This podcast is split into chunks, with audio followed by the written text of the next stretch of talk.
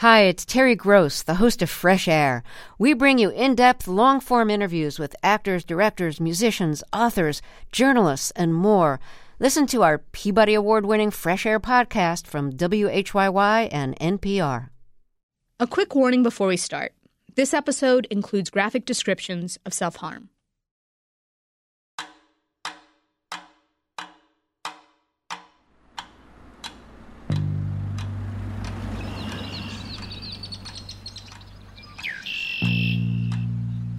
Most anybody who grew up in Livingston County has some connection to the prison.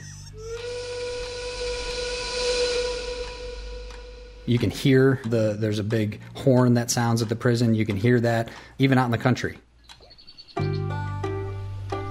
Depending on which way the wind's blowing and how clear of a day it is, you can hear things from even out where I lived. And so the prison was a very large, looming figure in Livingston County.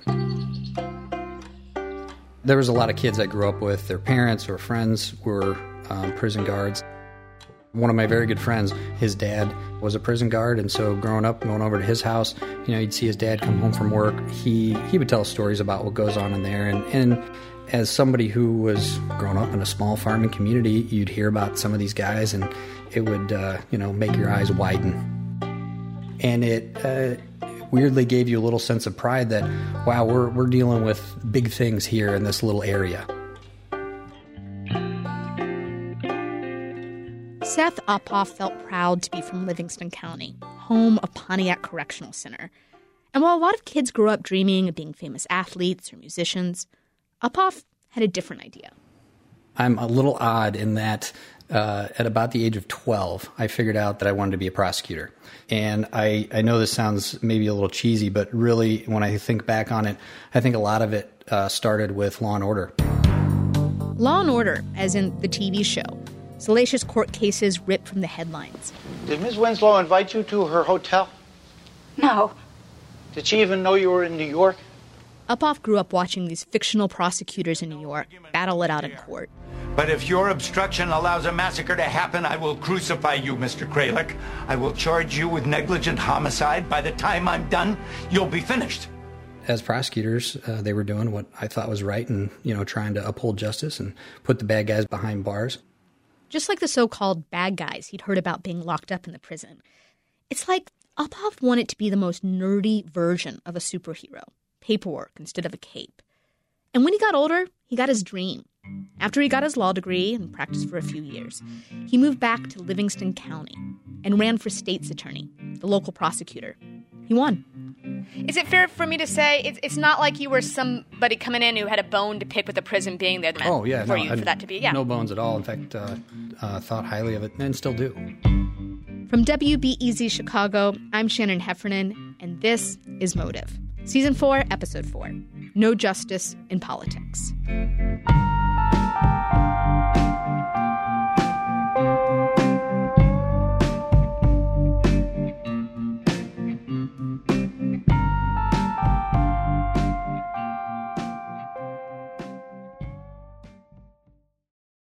Seth Uphoff came into office hoping to be the kind of prosecutor he saw on T V. Someone who would take dangerous people off the streets and put them behind bars. And when he came into office, his job was to prosecute the things you'd expect, like robberies. But one thing that was unusual about being a prosecutor in Pontiac is a bunch of the cases came from inside the prison, people who were already locked up. And did you realize when you took this job how much you were going to be uh, dealing with prison cases? I underestimated it. What I found was that the vast majority of cases were assaults on the correctional staff. But the types of assaults were not the physical assaults that most people would envision. A lot of these assault cases were really uh, bodily fluid cases. So, you know, these were guys who were spitting at the officers. They were throwing urine. They were throwing feces.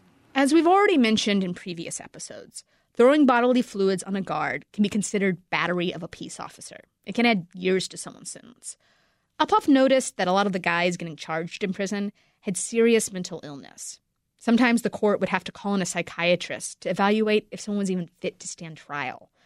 And Uphoff said the guards, the victims in these cases, weren't always thrilled when he called them in to testify. Here they were getting called in as witnesses, sometimes on their day off, sometimes on vacation, and uh, sometimes it was just the wrong time of day. Because if they're a night shift, and we're calling them in at eight, nine o'clock in the morning for trial, they're supposed to be going home to go to bed. Right. It's like you're asking them to, it's their four a.m. in the morning. Right. And so I recall an officer coming in, and it was somebody that I knew. I said, hey, you know, what are you here for? And he goes, I'm here for some case, and I don't even know, I don't even know if I remember this. And then I grabbed the report. I said, it was this guy, and this would happen. And he goes, oh my gosh, that was like three years ago. And I said, yeah, yeah, it was. And he goes, it, it, in, in not so many words, he said, I've grown up a lot in three years. I would have handled that a lot differently th- now than I did then. This guy was, you know, I thought disrespecting me, and he spit on me, and I wasn't going to take that from him, and so I wrote this thing up. But man, nowadays I would have handled that very differently. I don't even know if, if I would have known you guys were going to prosecute it, I would have contacted somebody and said, hey, look, waive this one off, you know.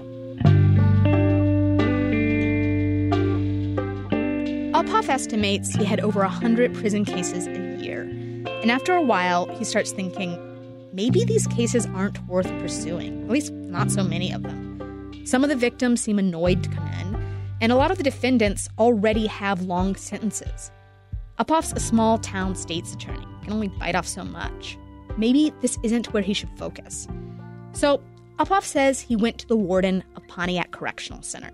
And we had a, a long discussion about that and came to an, an agreement where we said, look, um, only send us over the cases that you really want charged, that you really believe that you can't deal with in-house or that need to have the follow-through of the state's attorney's office, and we're happy to follow through on those. I reached out to the warden from that time. He declined to comment. But at least from Uphoff's perspective, the warden was on board with this proposal, and Uphoff thought everyone would love it. So I think it was good for them. I think it was good for us. In retrospect, I I was a little naive, and really that was a political novice mistake. There's one man that became kind of a symbol for how these prosecutions were working. It's someone who was charged before Uphoff came into office, but still ended up having a big impact while Uphoff was state's attorney. His name is Anthony Gay. He's a short guy, compact, and Gay seems to know everyone who's passed through Pontiac. He even remembers when Major Susan Prentice, from the last episode, started working at Pontiac in the nineties. He said at first she wasn't that bad, kind of chill, actually. Then she was like, a term I like to use a lot, um, cool like cool white toothpaste. Cool like cool white toothpaste. He said he kind of watched her grow up inside the prison, saw her change. At the same time, he says he was growing up inside the prison, also changing. Because they say we're like plants, we're either growing or dying. Gay, you may be noticing, loves to have a pithy turn of phrase. Other people's quotes, but his own expressions too. Like, when we're talking about something that was unfolding in court, he said, this case has enough twists and turns to send a pretzel maker into ecstasy. I don't think I've ever met somebody who uh, has as many quotes memorized as you. I mean, I guess they're, in fact, I got a book that I'm working on called Quotable Quotes and Noteworthy Comments, because they're inspirational, right? Gay is always working on something like this. He's already published a book of his reflections from prison called Rope of Hope. He struggled with mental illness from a young age. He's been diagnosed with borderline personality disorder.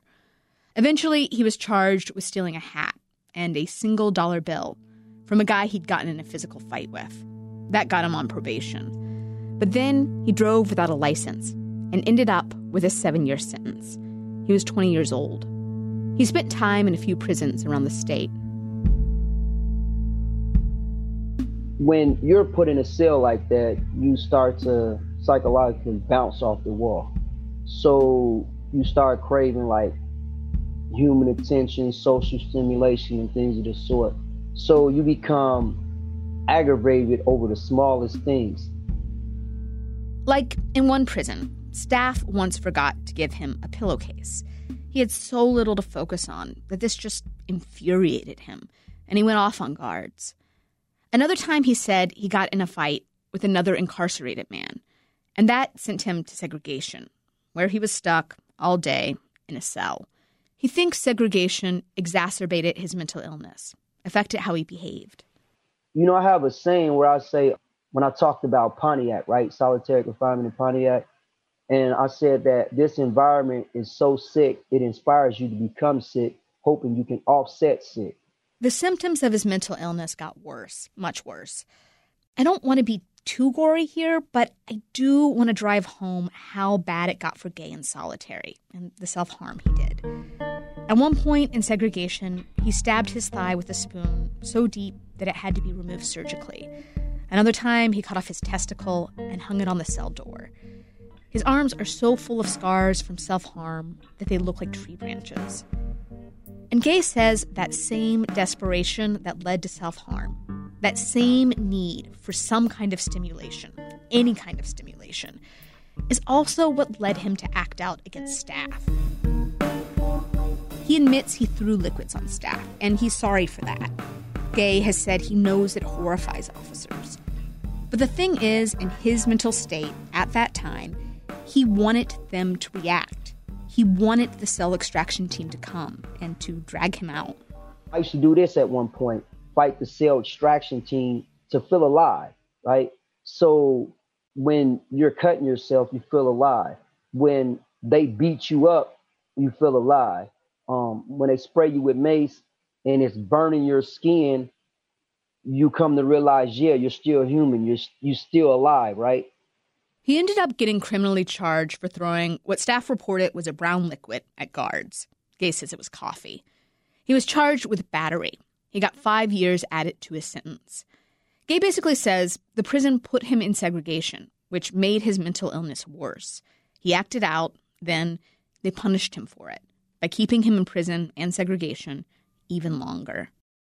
Gay's close friend, Christopher Knox, spent a lot of time in segregation, too. Sometimes in seg, they could yell underneath their doors and hear each other. Just a side note, when I interviewed Knox, we were outside. The cicadas in Illinois were really loud. And what what kinds of things would you talk about? Oh, we reminisce, and then we would talk about litigation. Litigation. Knox had been charged, too. So they'd be in these tiny cells behind big, heavy doors, shouting out the bottom about legal strategies for the cases they've been charged with, and also these civil lawsuits they started filing about prison conditions. Even in segregation, they had a legal right to access the law library. So with very little to do, they'd plow through legal texts. We most definitely had our moments, whereas he says the law says one thing, I says it says another thing. And then when we go look it up or something like that, it says something totally different from what we both were saying. But, you know, but, but Anthony, he would still say he was right. Stubborn. Right. He's stubborn and very stubborn. Stubborn, but also very good. Oh, man. They might as well just go on and get that man his license. In fact, there's one case that is legendary. Gay was charged for another alleged battery that occurred just after that first liquid case. This all, by the way, still underneath Seth Uphoff's predecessor, a prosecutor named Tom Brown, referred to in a Chicago Tribune article as Maximum Tom, because he had a reputation for always seeking harsh sentences. Now, Gay admits he acted out against staff, threw liquids on them, stuff like that. But this incident, the one that he was charged for, he said it was false, or at least off the mark. He admits he was teasing one guard about his girlfriend, a nurse on staff, saying that when he got out of prison, he wanted to be with her. Gay said the guard got so mad, he tried to strangle him through the bars, and Gay knocked the guard's hands away. The guard's story is different. He said Gay, unprovoked, reached out through the bars and hit him in the face. The case was sent to the prosecutor, local state's attorney Tom Brown, and Gay was charged with battery. They expected it to be a slam dunk case, which all cases mostly are for him, right? After all, it's a correctional officer's word against the word of a man in prison. And this is a prison town with a prison town jury. In the court transcript, a bunch of potential jurors talk about knowing prison staff. One was a guard. One had a son-in-law who was an assistant warden. Most of those people got dismissed from jury duty. But still, one person ended up on the jury who said she knew four different guards, had them as neighbors. You have to think about Pontiac Correctional Center is the second highest employer in Livingston County. So many people support the correctional officers. So for the most part, you didn't stand a chance. On top of that, Gay decided to represent himself. No lawyer. He didn't trust the local public defenders, assumed they had ties to the prison too. So he's there, lawyer and defendant, in handcuffs and leg shackles. The deck was really, really stacked against him. Reading through the trial transcripts, there's no doubt Anthony Gay's not your typical lawyer. Like when the judge asks lawyers if they have anything else before the jury comes in, Gay says, hell no. And he refers to the judge as man, as in, what do you want to ask this witness? Nothing, man. But still, it's clear, Gay had a strategy of how to win. Knew the documentation in the case, inside and out. That allowed him to poke holes in people's testimony. For example, there was an investigator from the prison that looked into this alleged assault. They had no intentions of calling her as a witness. So I called her as like what they call an adversary witness or a hostile witness and put her on the stand and basically impeached her. Gay pointed out how her earlier testimony before a grand jury that he had seriously injured the guard didn't match the medical records that showed there were no injuries. And then I showed her the medical report and compelled her to read that it was totally opposite to what she told the grand jury. Basically, Gay made this key person look unreliable. He noticed people in the courtroom watching it all unfold. I could hear them in the back saying, he's good, he's... And the prosecutor could hear it too. Other people told me Gay was sharp too. In fact, Seth Uphoff, the state's attorney you heard from earlier, he said when he first took office, one of the judges told him, don't sleep on Anthony Gay. This trial, it was short. And after the testimony was done, the jury came back with a big fat not guilty. Gay said he was amazed. He came back and shared the news with his friend, that guy in the cell near him, Knox. Just describe that moment. Hey, Chris. Hey, Chris. What's up, man? I did it. I did it. I'm a bad motherfucker. I did it. Excuse my language. Sorry. But there was his words. I did it. I said, what? Thomas Brown, I took him down. How, what did you say to Anthony when he said that? That's my boy. That's my boy. This is a man self-educated himself. You know, he learned the law. And you go in there and you beat a man who went to school for this for years. Says a lot. I get the feeling that this win, it was a big deal not just for Gay, but for the other men on his wing too. He'd beaten Tom Brown, Maximum Tom, the person who prosecuted a lot of cases against people in prison. But this win, in many ways, was also when things got worse for Gay. Gay is convinced it set off something in Tom Brown. I think he felt embarrassed, right? Um, a prison. I'm a prisoner, right? Um, locked up in Pontiac. And, you know, people talk. They say gossip is America's snack food. So I think people were probably talking about it, or he was worried about his image of being beat by a prisoner. I reached out to Tom Brown several times to talk about this trial and about Anthony Gay, but he never got back to me. So I can't know how he felt about Gay or this case, and I don't know his motivations. But after Gay won, Brown piled on new charges. There was this period in two thousand and two thousand one when Gay was in bad shape. Because I was really like, I was really delusional, gone, right? He'd been in segregation and was doing a lot of self-harm, but also harming staff, mostly throwing stuff at guards, though there were some charges of headbutting. Brown kept bringing charges one after another. A battery case for throwing liquid got him three years. Then another one got him eight. Gay lost case after case, adding ninety-seven years to his sentence. De facto life. I decided I was going to fight, even if I would end up having to die in there, that I was going to fight against it because it was wrong. But as good of a jailhouse lawyer as he was, he needed help. After a long search, he found a lawyer, Scott Main. This case just hit me on on sort of a fundamental, elemental level of like, this can't be uh, it was a no-brainer uh, to to want to help in any way that I could. Main argued Gay's cases in appeals court, and he lost a bunch. It was one of his fellow lawyers who had the idea to take a closer look at sentencing rules instead. This is a little technical, but basically, when someone has multiple sentences, there are two ways it can work. The sentences can be served concurrently, meaning at the same time. Three five-year sentences is still just five years behind bars. That's how it works in most cases in Illinois. But there are exceptions where sentences can be served consecutively, meaning they stack on top of each other. So three five-year sentences is fifteen years. For Gay, the sentences were stacked consecutively. And Gay's lawyer thought that was wrong. More than that, he thought the resulting sentence was outrageous. He thought he was coming home in two thousand five, and all of a sudden he's not coming home for one hundred years. And what in the hell happened that got us to that point? And he saw an opportunity. By that point, Tom Brown had left office, and Seth Uphoff had taken his place. Main heard he was handling prison cases a bit differently and thought they might have a chance with him. He decided to be a thorn in Uphoff's side about Gay's case. Our early strategy was uh, we are going to continue to say there's something wrong here, and we're going to we're not going anywhere, and we're going to keep talking about this, and we're going to keep talking about this, and keep talking about this. And so when I first got the letter from the attorney, Scott Main, um, my first reaction was, well, Mister Main clearly doesn't understand the sentencing structures in Illinois. I was pretty dismissive of it.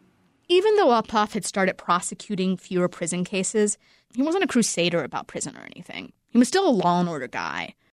He trusted the system, was sure it had gotten Gay's sentencing right. So Uphoff decided to pawn the case off on his first assistant, Randy Yedinak.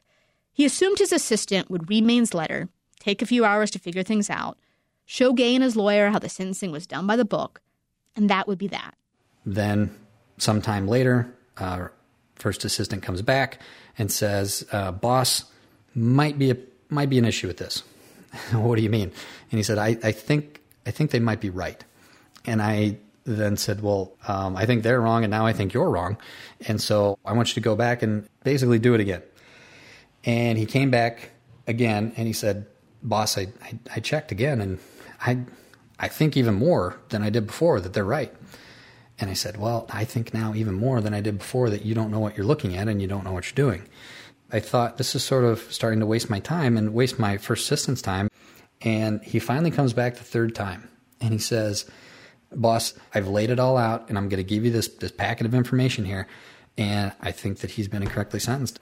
And at that point, I was a little exasperated, and I said, you know what, I'll do this. Uh, m- maybe this is above your pay grade. Maybe you're just not getting it. I'll take care of this, because I was feeling pretty confident at that point in time. But then when he did start looking, reading the letter of the law, getting into the technical parts, it appeared the court did make Gay's sentence much longer than it should have been. And at that point, I started to have a bit of a sinking feeling that this was all wrong. Then I had to start figuring out, where do we go from here? How do we address this? And um, what do we do? The drama that followed, to borrow one of Gay's quotes, had enough twists and turns to send a pretzel maker into ecstasy. That's after the break.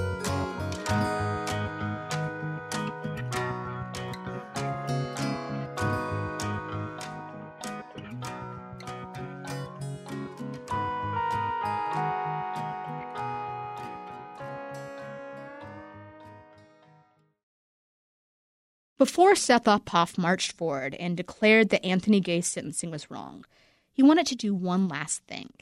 See if Tom Brown, the former prosecutor who had charged Gay so many times, had any information Uphoff was missing. So he set up a lunch date.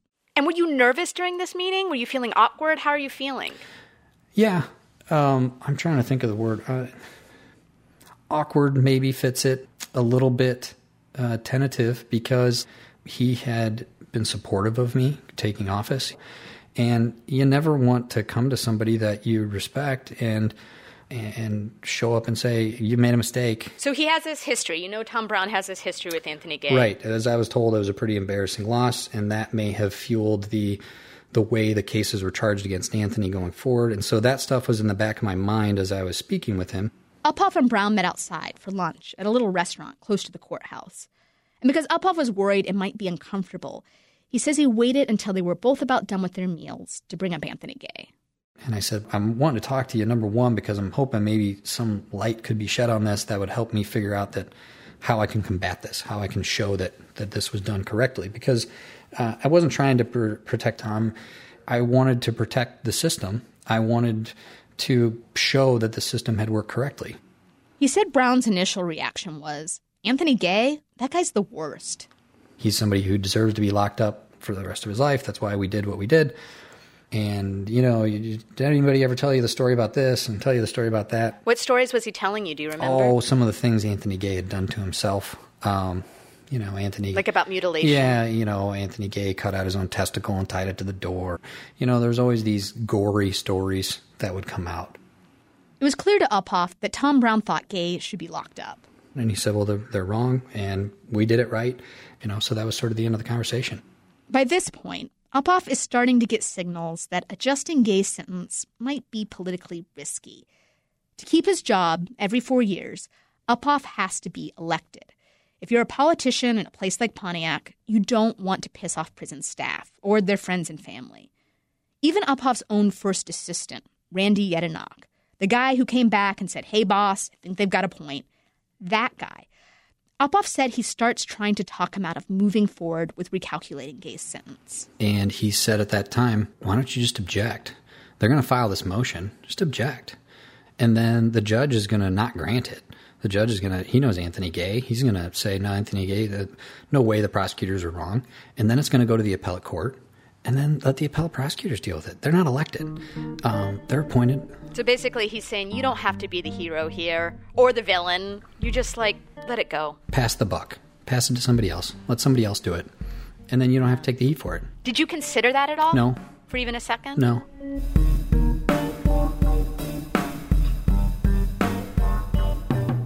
I get the impression that Uphoff is a stubborn guy.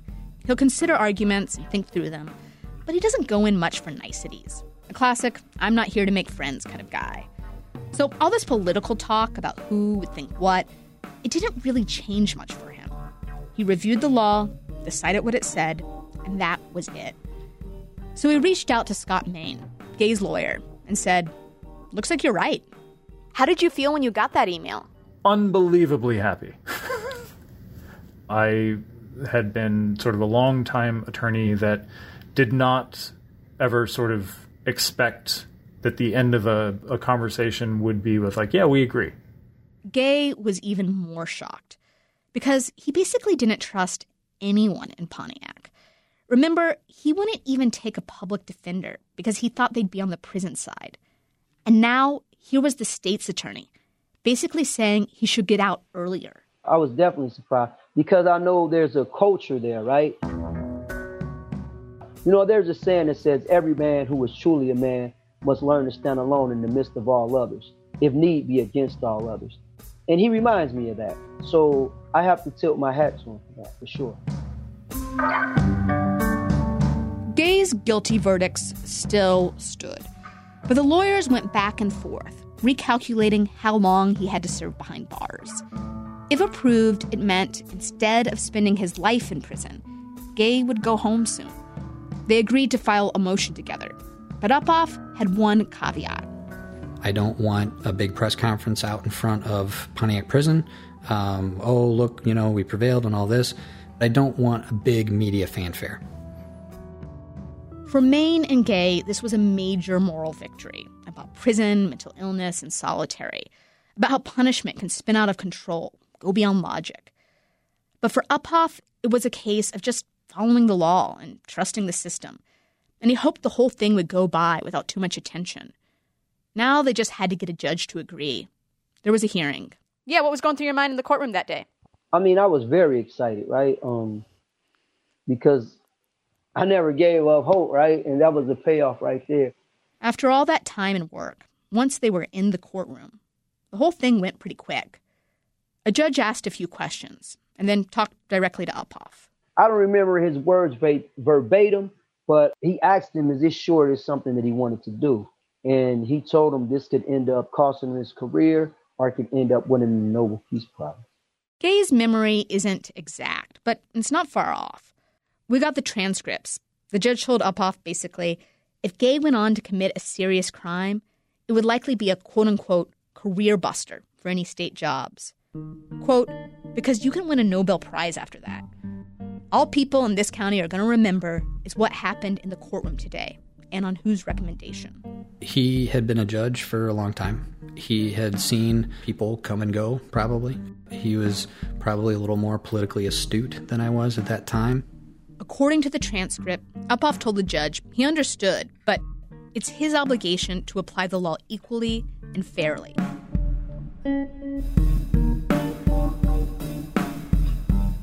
Whatever the risks were for Uphoff, the stakes were, of course, much higher for Gay. His lawyer, Scott Main. And so I think it was just an incredibly emotionally charged moment. You thought you're never going to be able to come home to there is now a real chance that I may come home very soon. And and that was something that will never leave uh, me. Then, just like that, the judge granted their request. There were still details to work out, but Gay would be going home within a few years. What was it like driving back to the prison then? Like being in that van, going back to the facility after that? Man, a dream fulfilled. Um, the fight was worth it. And like when I got back and I told people, people just like, prisoners was just excited. Like when I went to the cell house, as soon as I walked in, they were screaming, like cheering, happy, like, you're going home. And I mean, they like made a lot of noise, right? It was such a rarity to see someone like them win so big. Gay's friend, Christopher Knox, who had racked up charges just like Gay, he said this day was the first time in a long time that he felt hope that he might make it out of prison alive. I never had that. In many years of time, I was going through all that stuff. Thought I'd ever see these streets again. I thought it was done. They was going to either kill me or I was going to kill myself. That's how I felt. He, he motivated me, inspired me in so many ways, man. No, because his story, it's ugly, though. It's ugly, but at the same time, though, it's beautiful. That's like mine. It's so ugly, but it's beautiful. Even though there was no press conference, newspapers still picked up the story. I was frustrated because the headlines were, you know, uh, prosecutor agrees to reduce sentence or uh, inmate sentence reduced. It wasn't inmate sentence corrected. It wasn't prosecutor ensures correct sentence applied. It was impossible at that point for Uphoff to believe that this decision about Gay would go unnoticed. But he was still two years away from election, and he hoped maybe by then it would be ancient history. But then, when the election rolled around, there was a twist. Someone intimately familiar with the Gay case ran against him. I appreciate y'all being here. My name is Randy Yedinak, and I do want to be your next Livingston County State's Attorney. Uh, this county has a lot of issues. Yep, Randy Yedinak. Seth Uphoff's now former first assistant, the guy who initially looked into Gay's case, the guy who Uphoff said warned him he wasn't being politically smart when he marched forward with recalculating Gay's sentence. Were you surprised that he decided to run against you? I was, under the particular circumstances. Um, Because you were, were you close? Yes, we were friends. We we had lunch together almost every day. I had been invited over to his house for dinner with his wife and his kids. And I thought of him as really, the truly the, the, the highest regard of first assistant, which is, you know, my, my right-hand man. Uphoff was hurt. His sidekick was now his competitor. But what really got to him was when people on Yedinak's side of the race began bringing up Anthony Gay and saying Uphoff had let off a dangerous criminal. One letter to the editor in the local paper explicitly mentioned Anthony Gay. It warned people to note the date Gay would be released, because anyone who came in contact with him was at risk of assault. Quote, Uphoff's job is to protect us. He has failed and put us all in danger. This is why I and everyone should vote for Randy Yedinak. Yedinak posted the letter to his Facebook page. The local A F S C M E union, which represents a lot of guards, endorsed Yedinak too. I didn't see them mention Gay by name, but they said they were confident Yedinak would, quote, ensure violent criminals who assault staff will not be granted early release. Randy Yedinak never agreed to an interview, but we did go back and forth on email. Yedinak said he thought the issue of Anthony Gay didn't play a huge role in the election.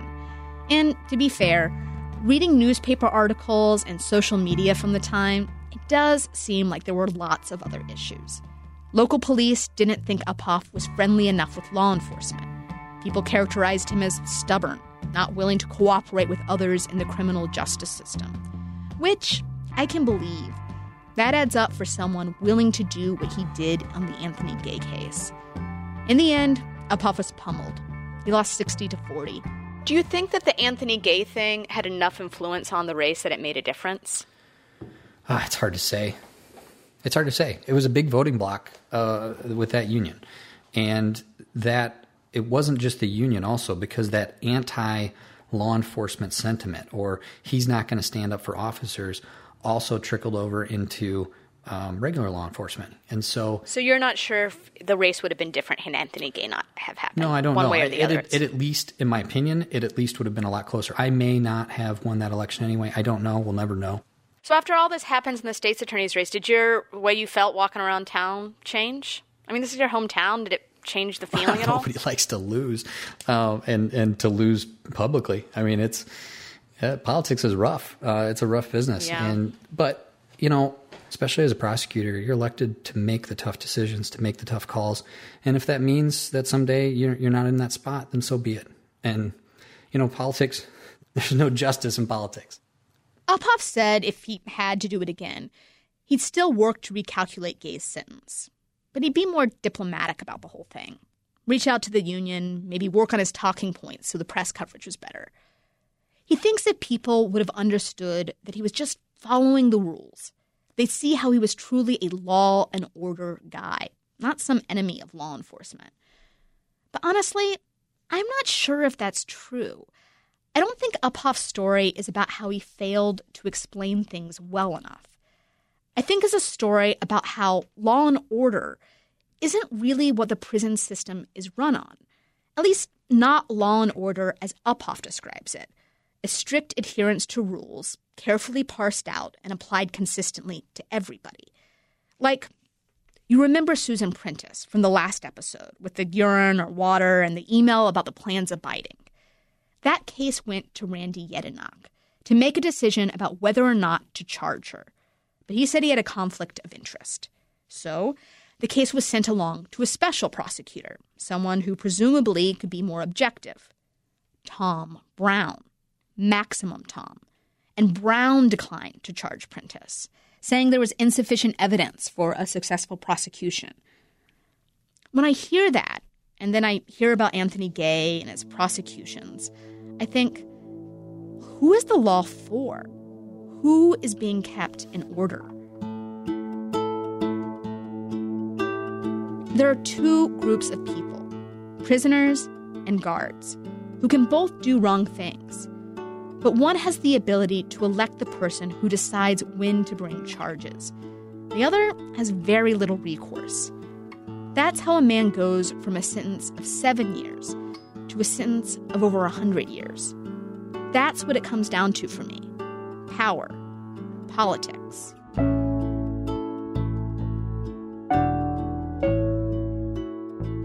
Gay was released in twenty eighteen.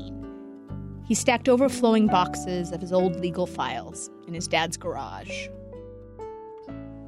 I felt like um, the fight for justice had paid off, but I felt like the mission wasn't complete because it's bigger than me.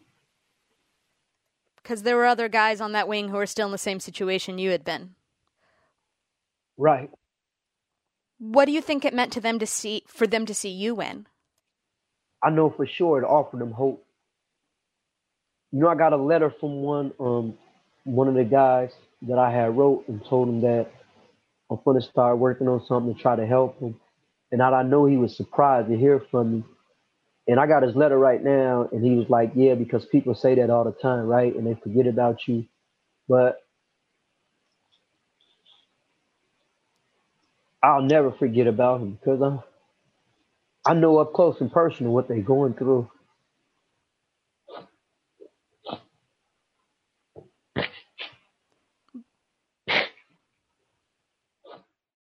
People in prison with mental illness are still being prosecuted. The Department of Corrections did not answer a detailed list of questions we sent, but told us they are obligated to report crimes to the state's attorney, still Randy Yedinak. I also asked Yedinak over email about the prosecutions, and he said, quote, contrary to popular belief, correctional officers do not sign up for this type of behavior when they choose to wear the uniform. It is not part of their job to be physically assaulted, have urine or feces thrown on them, or be spat upon.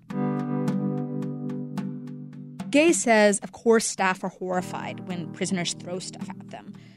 But he believes that if people are really concerned about staff assaults, instead of prosecutions, they should fix the problems that cause people to act out, like poor mental health treatment and segregation. They're not doing these things because they're evil. They're not doing these things because they hate correctional officers. They're doing these things because they're miserable.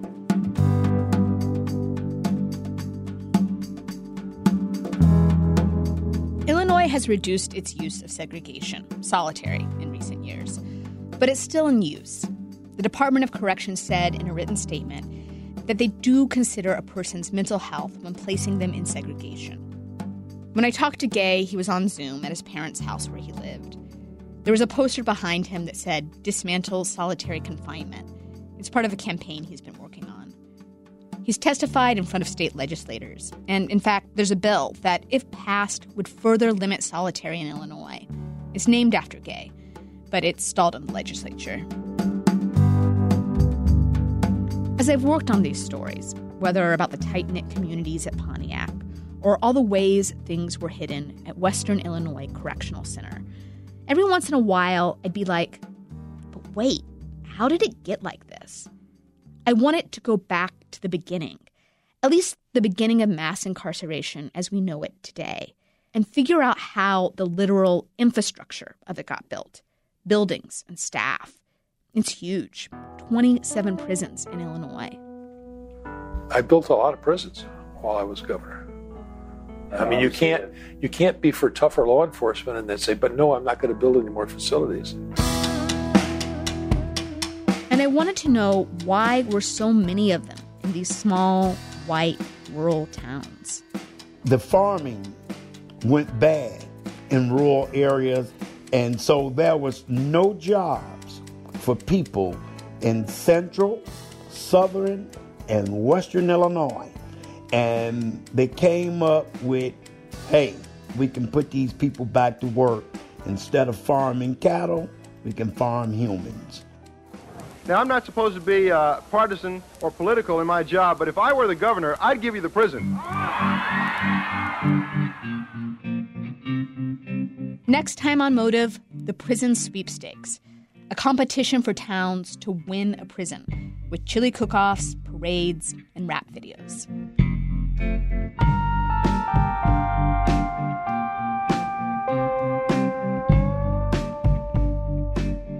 Motive is a production of W B E Z Chicago. I'm Shannon Heffernan.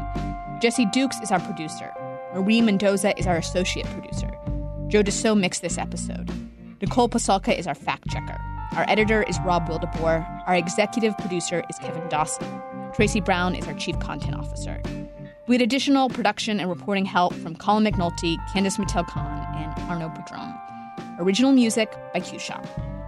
If you or someone you know is having thoughts of suicide or self-harm, contact the National Suicide Prevention Lifeline at one eight hundred two seven three TALK or at suicide prevention lifeline dot org.